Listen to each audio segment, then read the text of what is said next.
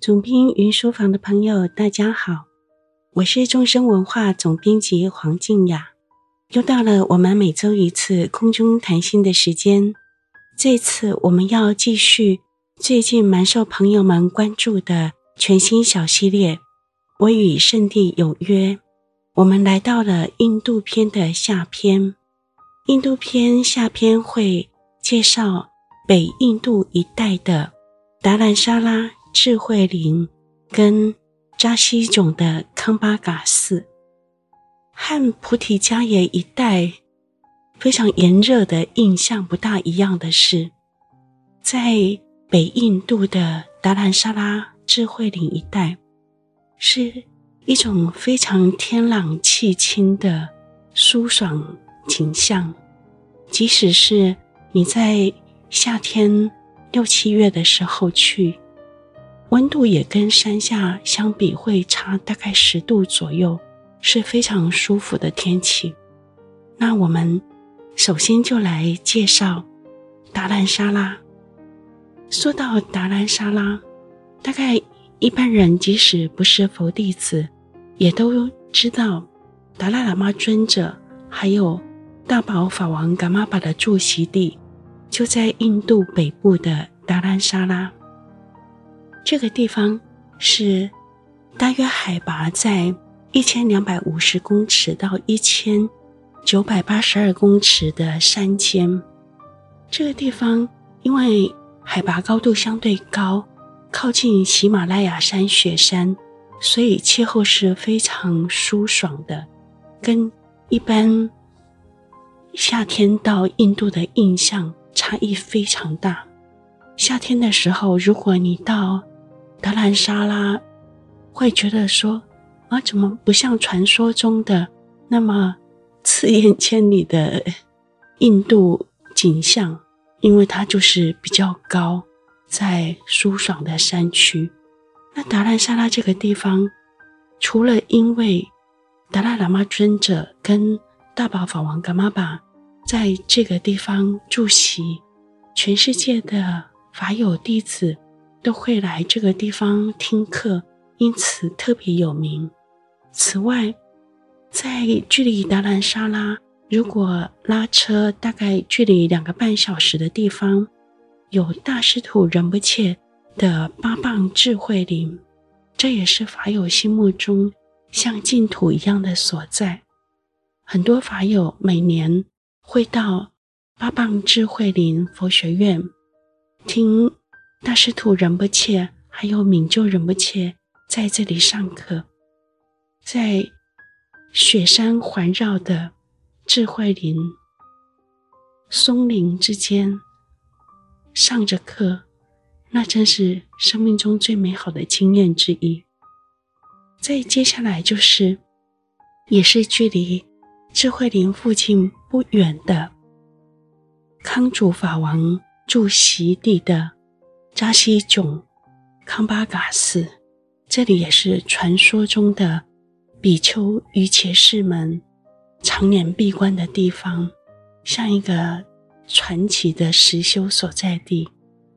那这一带，我们可以在地理上拉成一道线，就是我们要去参访的时候，我们拉车都是在一个合理的范围内，所以经常都会被。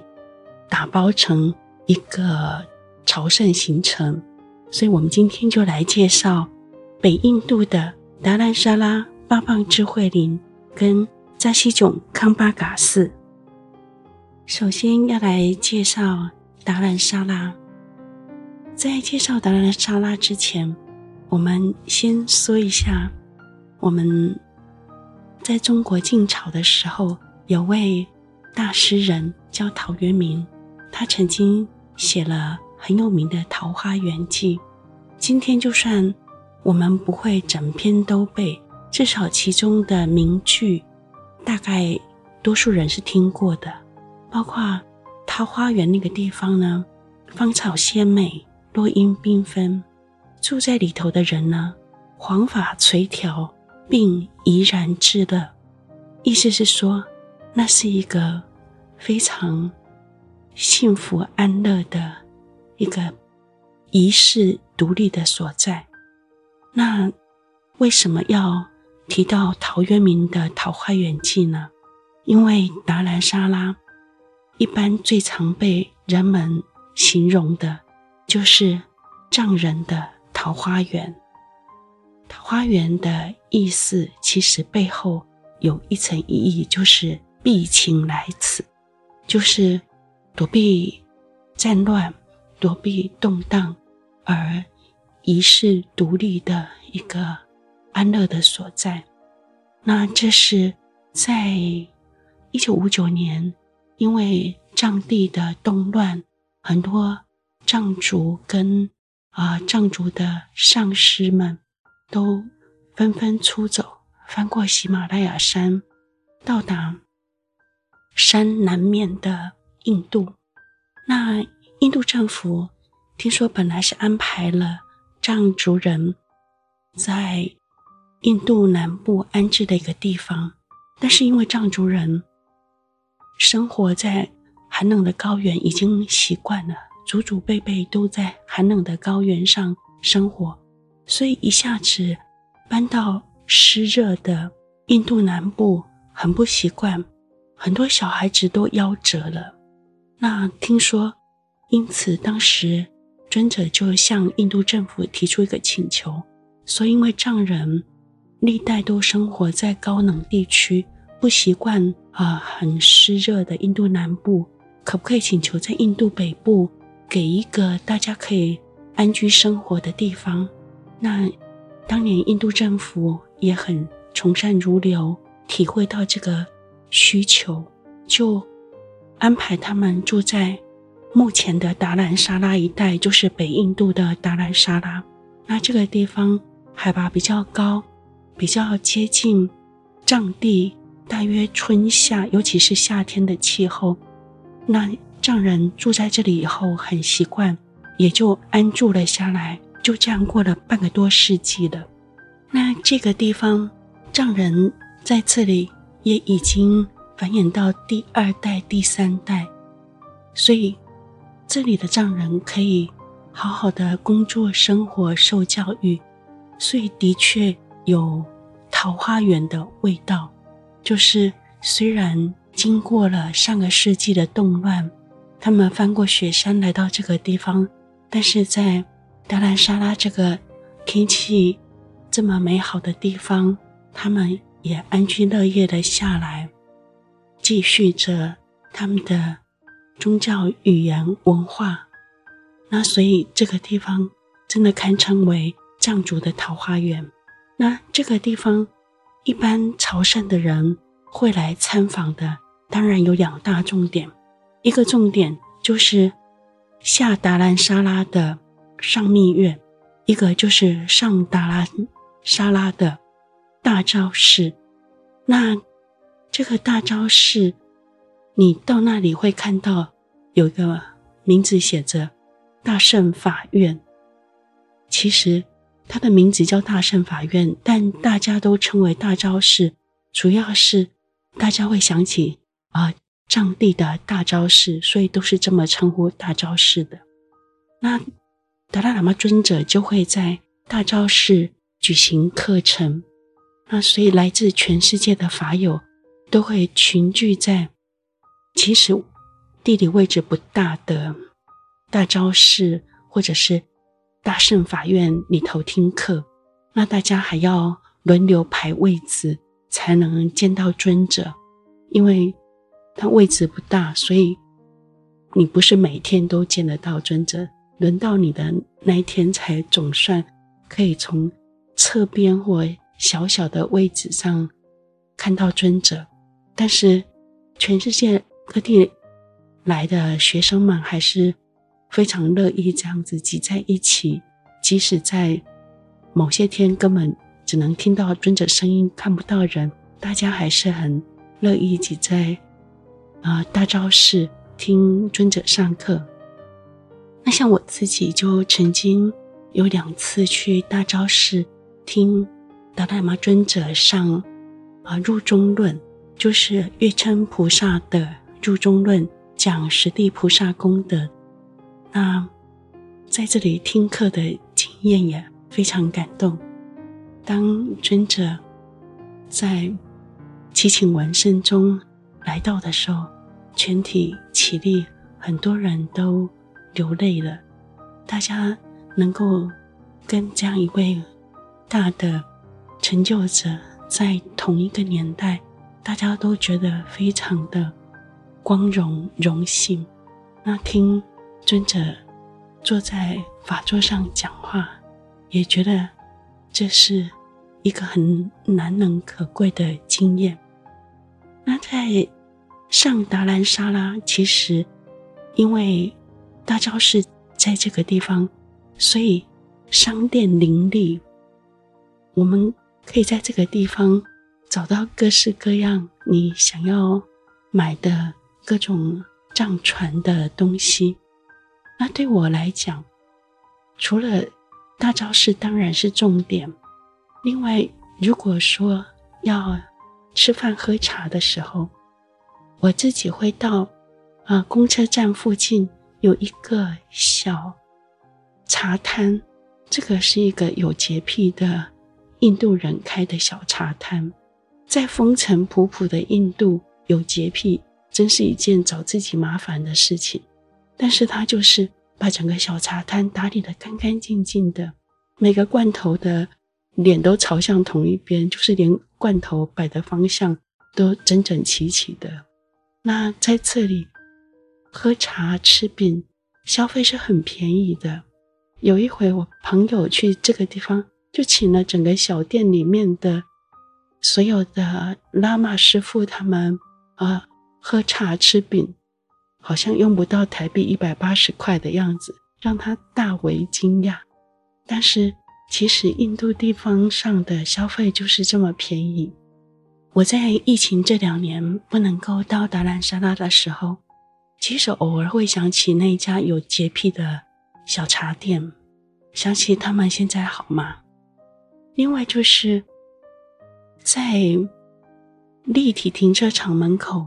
有一家藏人开的早午餐店，这里的早午餐或者是咖啡等等都非常的美味。那这也是没办法到达兰萨拉的时候会想到的。那在早晨或黄昏的时候，一般的朝圣者一定会做的一件事情，就是绕着大昭寺朝山。把整个山朝一遍，那有时候会在朝山的半道上会遇到卖凉粉的摊子，那这个凉粉摊也是喇嘛们的最爱之一。你如果有点累、有点饿，也可以停下来吃一下，享受一下喇嘛们的经典美味。这也是呃印度尼泊尔最知名的小吃，一种凉粉，大概是绿豆、黄豆做的一种凉粉。接着，当然要来说说下达兰沙拉的上密院，就是大宝法王噶玛巴从二零零零年开始的住锡地。法王一直在呃二零一五年之前，其实都。一直住在上密院，那这是一个向格鲁派借来的一个道场。那法王办公室的喇嘛师傅们也都在这里工作。法王回到印度的时候，也都在上密院的书房会见来自全世界各地的法友。那到这个地方等着见法王。一定是到达兰萨拉的主要行程之一。那如果你到达兰萨拉的话，你也可以预约住在上密院啊的民宿，上密院经营的民宿，也可以住在啊上达兰萨拉，就是大昭寺旁边，也有非常多的民宿，住宿上是非常方便的。我自己因为工作的关系，曾经到。呃上密院附近住了一阵子，啊、呃，是为了法王的书过去的。那在这段时间，也跟喇嘛们处得比较熟。法王办公室的喇嘛师父们，在黄昏他们下班之后，会带我们到附近的小松树林去散步。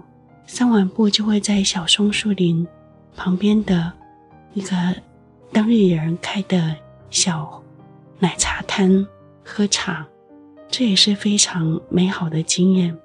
那个松树林非常的安静美好。喇嘛师傅们跟我说，其实法王也曾经试着来这个地方散步慢跑，但是因为法王身份的关系，他过来散步慢跑，嗯，保安人员也要跟着过来，就有点劳师动众的，有点没趣，所以法王后来也就比较少在这边散步慢跑了。从这个小小的插曲，我们可以知道，法王即使在达兰萨拉这样一个像桃花源的地方，依然过着不能够随心所欲的日子，就是动静观瞻，连去小松树林散步慢跑一下，都要有好多保安人员跟着。如果是我们一般人，一定觉得超不自由的，但法王就是。这样子过日子，然后承载着全世界很多人的希望。每个来到达兰萨拉见法王的人，都带着他们的痛苦跟期望来。痛苦就是希望法王帮他帮他们解决，给他们一两句点拨，指点迷津。希望就是希望从法王这里得到安慰、鼓励或一两句支持的话。那法王永远。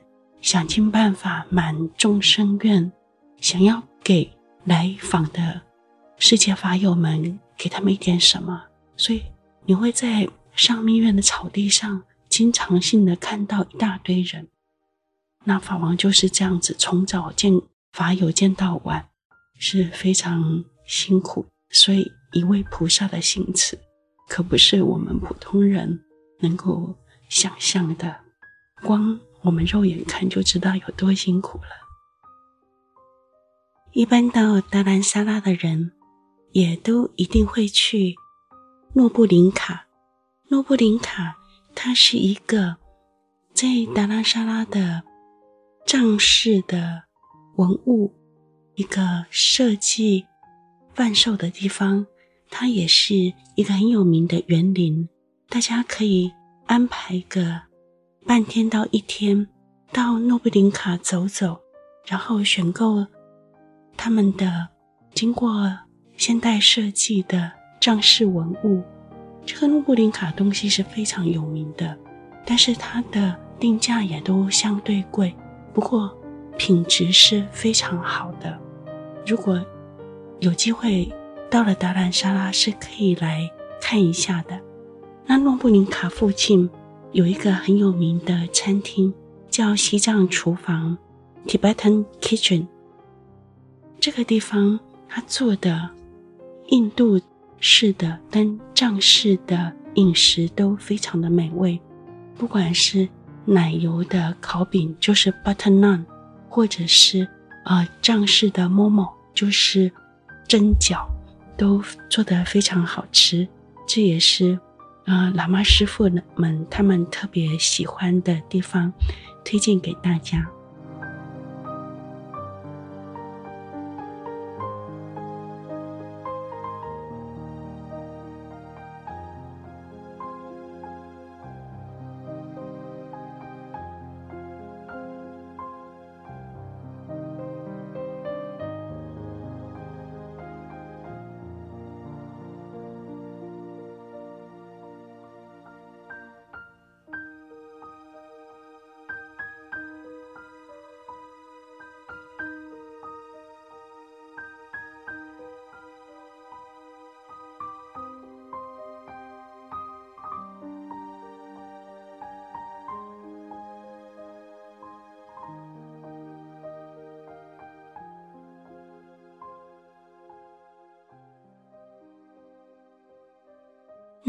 接着我们就要来介绍大师徒仁波切的住席地八棒智慧林。这是距离达兰萨拉拉车大概两个半小时的地方。那这里有民宿可以住，所以一般是会直接住到智慧林的民宿，因为在这个地方待个几天，甚至你时间比较充裕的话，可以在这里 long stay 住个一两个月，也常常有人这么做，在这里做功课、做禅修，都是很有福报的事情，因为。大师徒仁不切的八棒智慧林，它就坐落在喜马拉雅雪山的松林之间，气候非常好，景观非常美丽。那大师徒仁波切所住席的地方，也自有一种大丛林的气象，真的对我们来讲，像是一个山中的王国一样。到了那里，心情就。有一种难以言喻的放松跟安定。那在这个地方，我们大概在疫情之前，每年的十一二月会来这个地方听大师徒仁波切跟敏秋仁波切开示系列的课程。这里的民宿经营的非常好，住在这里，每天在松林的。日照之间醒来，在松林的月光中睡着，然后喜马拉雅山的雪山就在附近环绕着，真的觉得好有福报啊！而且这里的菜也做得非常好吃，口味非常合华人的胃口，所以在这里就只觉得。住得好，吃得好，课也上得开心，什么都好。那附近也有敏秋仁波切闭过三年关的三年闭关房，对敏秋仁波切的学生来说，这里就像圣地一样，也可以来这里顶礼。那因为这里附近你会觉得好像松树林特别多，所以喇嘛们有时候会开玩笑说。晚上不要落单，或者是晚上不要乱跑，因为附近有豹子。那这还真不是开玩笑的，因为这以前的确是一个原始林，所以还是有一些野生动物活动的迹象。说有豹子还真不是吓人的，所以的确我们也是乖乖待在寺院一带就好了，不要胆子太大往。树林深处走去，也许你会遇到四条腿的朋友，就是豹子，会吓你一跳。那我们在智慧林上完课之后，经常会有一个仪式性的行为，就是到附近的比尔街上去庆祝课程完成。我们都会以吃鲜榨的苹果汁、石榴汁配上。素烤披萨来当成我们课程的结行。那那里有一个 Green Kitchen，呃，也是我们学生们最喜欢的餐厅之一。应该就是口味比较符合我们这些外国人，就是华人的口味，所以我们都会以到 Green Kitchen 吃鲜榨石榴汁、苹果汁。跟吃烤披萨来作为课程的圆满结行，蛮好笑的。去上课，但最后却以口腹之欲来作结。另外，就是如果你有时间的话，也可以到比尔街上的中萨佛学院旧址去参访。那中萨清者仁波切的住处。也在附近。如果你想要参访的话，要事先联络好，不要直接去敲门，这样对于管家们会有点困扰。但是如果有机会的话，当然可以去参访。另外，在比尔街上也有宗喀钦哲仁波切很喜欢的咖啡馆。这个咖啡馆咖啡好，然后空间里面的摆设也很舒服，是在啊、呃、街上转角的一个二楼咖啡馆，很容易找到。大家也可以来个朝圣之旅。就是循着仁波切散步喝咖啡的路线，然后想象仁波切在印度的生活，这也是到智慧林，不管是你去听课、去做参访，或者是在这里做自己的功课，都可以这么做的。最后，我们要介绍。扎西种的康巴嘎寺，这也是离智慧林很近的地方。如果呃搭计程车的话，差不多是半个多钟头距离的地方。那康巴嘎寺是竹巴嘎举康主法王的住席地，这里也安住着非常著名的竹巴嘎举长老于伽士，就是。你也许看过瑜伽师们的法照，他们因为常年闭关，呃，修持那洛六法需要，所以头发都很长，盘起来。那这个印象非常深，所以看过人大概都会记得这些人间传奇国宝长老瑜伽士，他们的终身闭关的关房就在扎西囧的康巴嘎寺。那到康巴嘎寺参访的话，当然有机会的话，一定要去啊、呃、拜见法王；也有机会的话，要去拜见这些瑜伽士，跟他们顶礼做供养，都是非常有福气的事情。村里仁不切就曾经提醒台湾的学生们：如果你有因缘去拜见法王的亲教师。阿区长老一定要去顶礼、供养，甚至请法。嗯，因为像阿区长老这样的长老比丘瑜伽士，真是像奇迹一样的实修典范。如果有机会能够直接请益的话，是非常有福气的。那整个康巴嘎寺人称是。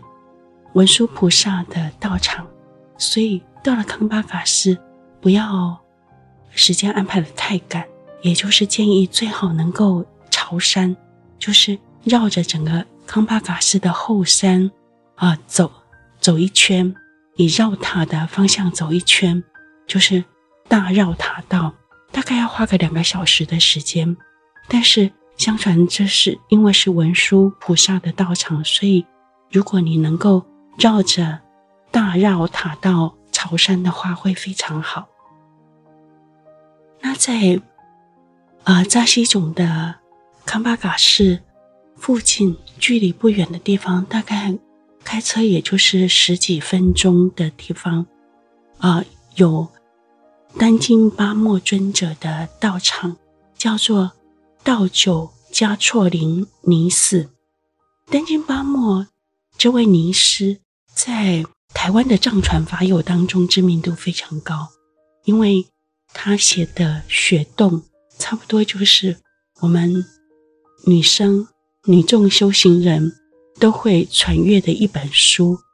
那丹津巴莫尊者他曾经在喜马拉雅山的雪山山洞里面闭关十二年。当然不是连续啊，就是加起来有十二年，因为他每一年都会下山来，呃，向他的上师前一世的康主法王请益。那直到后来他的上师圆寂，那后来他就在扎西囧的康巴嘎寺附近建立了自己的道场。那这个道场呢，你会发觉是呈圆形。呃，建筑的设计，听说这是大师徒仁波切给呃丹津巴莫尼师的建议。大师徒仁波切认为，圆形设计的建筑对女众修行人比较好，因为大师徒仁波切在大手印心性教法上面是一代大师，但是他在呃到关房的风水等等的世间方便法上也是很有成就的，所以就给丹津巴莫尼师、丹津巴莫尊者这样的建议。那这个道场很奇妙，融合了一些其他道场不会有的元素，包括有玻璃彩绘的杜母像，这通常是在西方的啊、呃、基督教的教堂才会有的，但是在丹津巴莫尊者的道场，你却可以看到美丽的玻璃彩绘的镀膜像，迎着光，透着美丽的光芒。西方跟东方的美顿时合璧了。那大殿有着大爱道比丘尼跟阿难陀尊者，这也是一般道场不会有的。那为什么呢？因为丹津巴莫尊者他是一位即使出家学习佛法，仍然很有女性主义思维的一位修行人。那大爱道比丘尼就是史上第一位出家女众，阿难尊者呢，就是为大爱道比丘尼向佛陀求情的这样一位后世出家女众的恩人。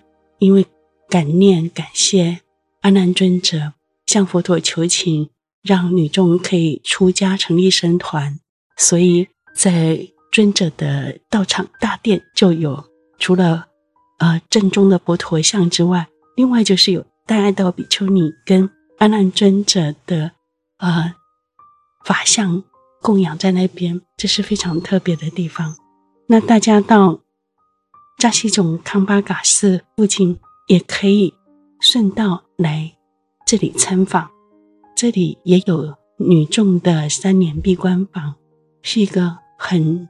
完整的女众修行地，通常到北印度达兰萨拉一带朝圣的人，也会把朝圣的动线再更往北拉一点，拉到一个非常著名的圣地，叫做措贝玛，意思就是莲花湖。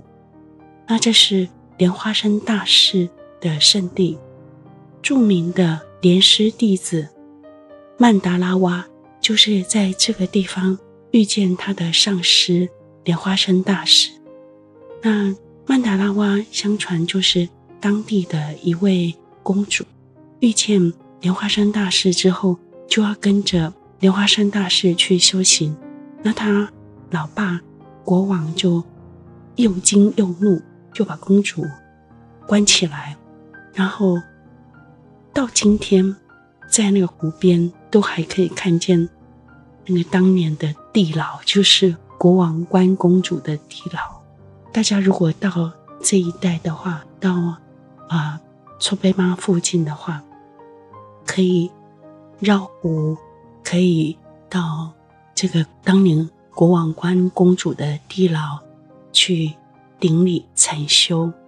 那措贝玛附近，因为是莲师圣地，所有非常多的关房，大大小小的关房，还有莲师的山洞，大家都可以进去顶礼、禅修、供灯、供养，都是非常好的。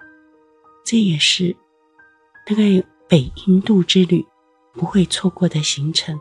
但是当然，它的交通如果一趟拉车大概要六小时左右，五六小时。所以，如果一天要来回的话，看你从哪里。如果你是从上达兰萨拉的话，过去那就很拼。如果从智慧林，也是大概一清早出发，晚上很晚才回得来。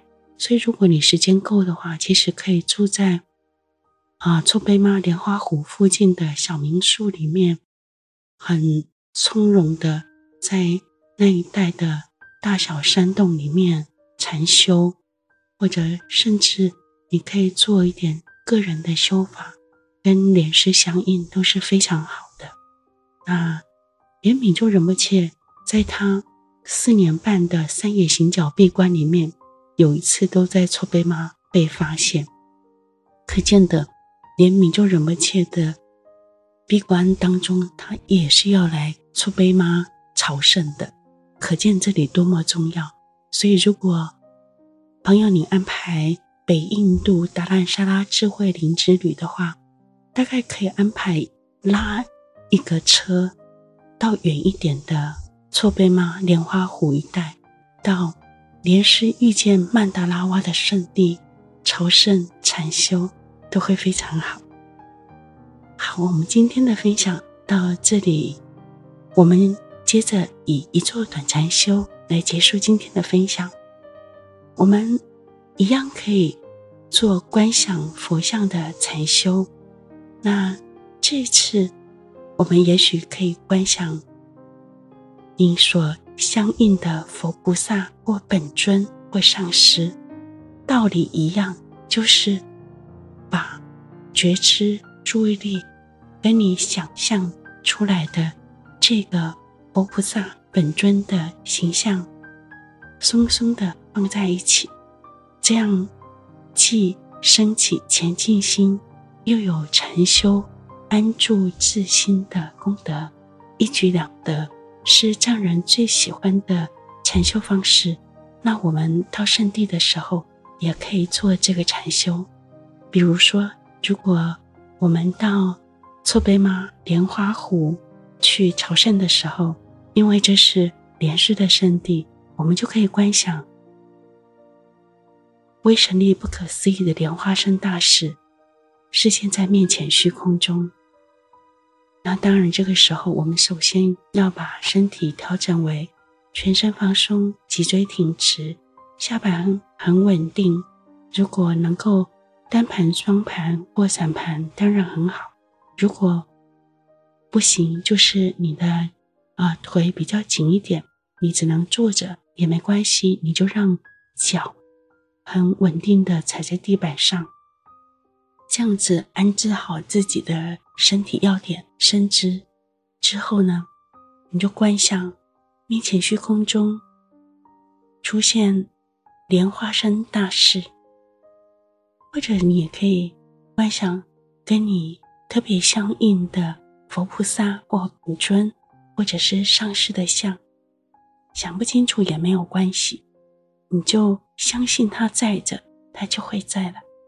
然后观想，他放光加持我们以及所有的众生。我们把觉知放在这个我们观想出来的莲花生大士的圣像，或者是佛菩萨本尊上师的圣像上，松松同在，这样子安住一下。